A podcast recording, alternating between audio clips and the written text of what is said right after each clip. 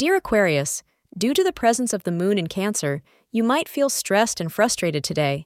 You may feel like you are being pulled in so many directions all at once. This could cause a sense of discontentment in you today.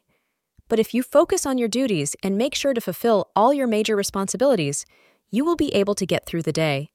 Things will settle down sooner than you expect. Wear the color red to attract positivity.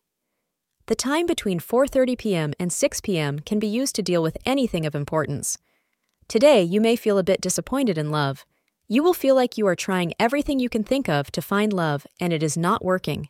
You can relax and give yourself a break today as these things just take time. Focus on yourself, and you will find that the more authentic you are, the easier it is to attract people to you. If you love yourself, others will love you too. Thank you for being part of today's horoscope forecast. Your feedback is important for us to improve and provide better insights. If you found our show helpful, please consider rate it. Your support helps us to continue creating valuable content. Thank you for being here and see you tomorrow.